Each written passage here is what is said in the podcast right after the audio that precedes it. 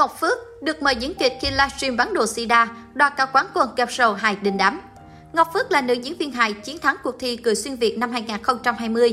Trước đó, cô nàng đã từng biết đến trên mạng xã hội và dần là gương mặt quen thuộc trong series hài của các diễn viên nổi tiếng như Huỳnh Lập, Bibi Trần, Duy Khánh. Đến với nghệ thuật bằng một sự tình cờ, bởi lẽ trước khi bắt đầu nghiệp diễn, Ngọc Phước là một nhân viên văn phòng, một cô giáo dạy thêm tiếng Anh. Tuy hai con đường khác xa nhau, song với niềm đam mê quá lớn dành cho sân khấu, Ngọc Phước mới thực sự bước đi nghiêm túc trên con đường nghệ thuật. Đến với nghề diễn nhờ duyên bán hàng online. Từ nhỏ, diễn viên đã là nghề mà Ngọc Phước yêu thích. Thế nhưng đến khi chọn trường đại học, Ngọc Phước lại lẽ sang hướng khác vì không đủ điều kiện theo đuổi đam mê. Mang trong mình niềm đam mê diễn xuất, nhưng cô chưa từng học qua bất kỳ lớp trường chính quy nào. Kinh nghiệm diễn xuất mà cô có được là nhờ sự nỗ lực, học hỏi từ các cô chú, anh chị trong nghề. Cách đây 5 năm, sau khi chọc cười được hai giám khảo là Trấn Thành và Trường Giang, Ngọc Phước cùng người bạn của mình mang về giải thưởng 10 triệu đồng. Lý do khiến Như Ngọc kéo cô bạn đi thi chung năm đó là bởi từ khi còn học đại học, Ngọc Phước đã là thành viên mẫn cắn trong câu lạc bộ hài kịch của trường. Tại mùa thi năm 2016, cô còn được MC Trấn Thành nhận xét có nét diễn tự nhiên và khuyên cô nên đi theo con đường diễn viên hài.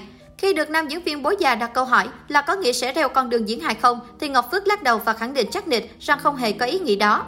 Sau thách thức danh hài, Ngọc Phước tiếp tục làm giáo viên dạy tiếng Anh cho người Hàn, người Nhật. Công việc không thực sự thú vị với Ngọc Phước nhưng mức lương rất ổn định.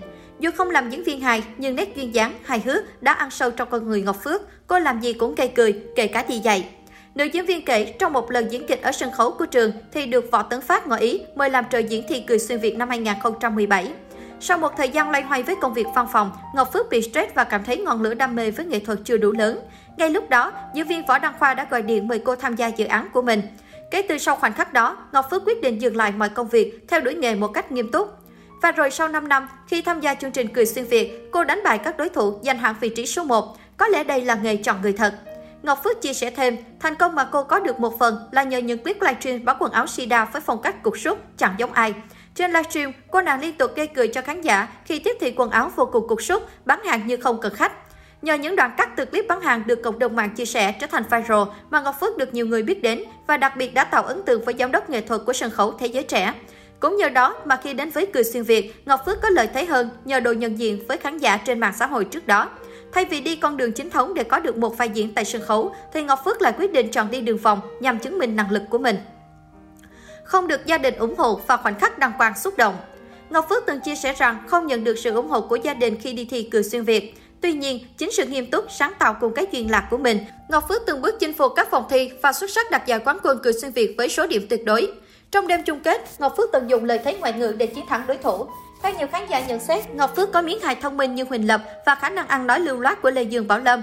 Điều này được cô thể hiện khá rõ trong tác phẩm Hạ cánh nơi đâu. Trong phần thi này, nữ diễn viên đã nỗ lực giảm 5 kg trong thời gian ngắn để đóng vai tiếp viên hàng không.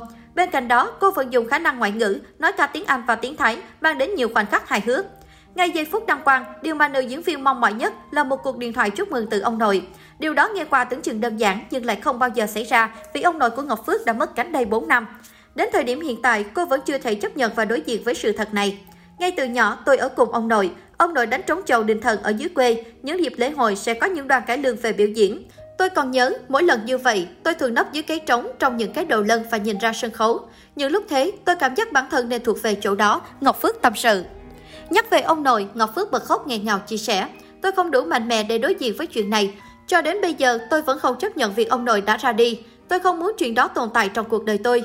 Đối với mỗi gia đình, đa số các bậc phụ huynh mong muốn con mình tương lai sẽ xinh đẹp, giàu có. Nhưng đối với ông nội, ông chỉ mong tôi sau này được bình an, mọi điều may mắn. Vì từ nhỏ tôi đã không có quá nhiều sự may mắn như những đứa trẻ khác. Ngoài những lúc diễn hài với nhiều tạo hình là đời, lây lời khác nhau, Ngọc Phước là một cô gái khá dễ thương và nữ tính. Tuy có ngoại hình nhỏ bé nhưng vóc dáng khá đẹp, Ngọc Phước còn rất thích chụp hình. Cô nàng có không ít các bức ảnh nghệ thuật, đôi khi là dịu dàng, khi thì cá tính, nặng động, sexy. Trong tương lai, với ngôi vị quán quân này cộng thêm tài năng, sự duyên dáng vốn có của bản thân, Ngọc Phước hứa hẹn sẽ trở thành nhân tố mới vô cùng thành công của làng hài Việt Nam.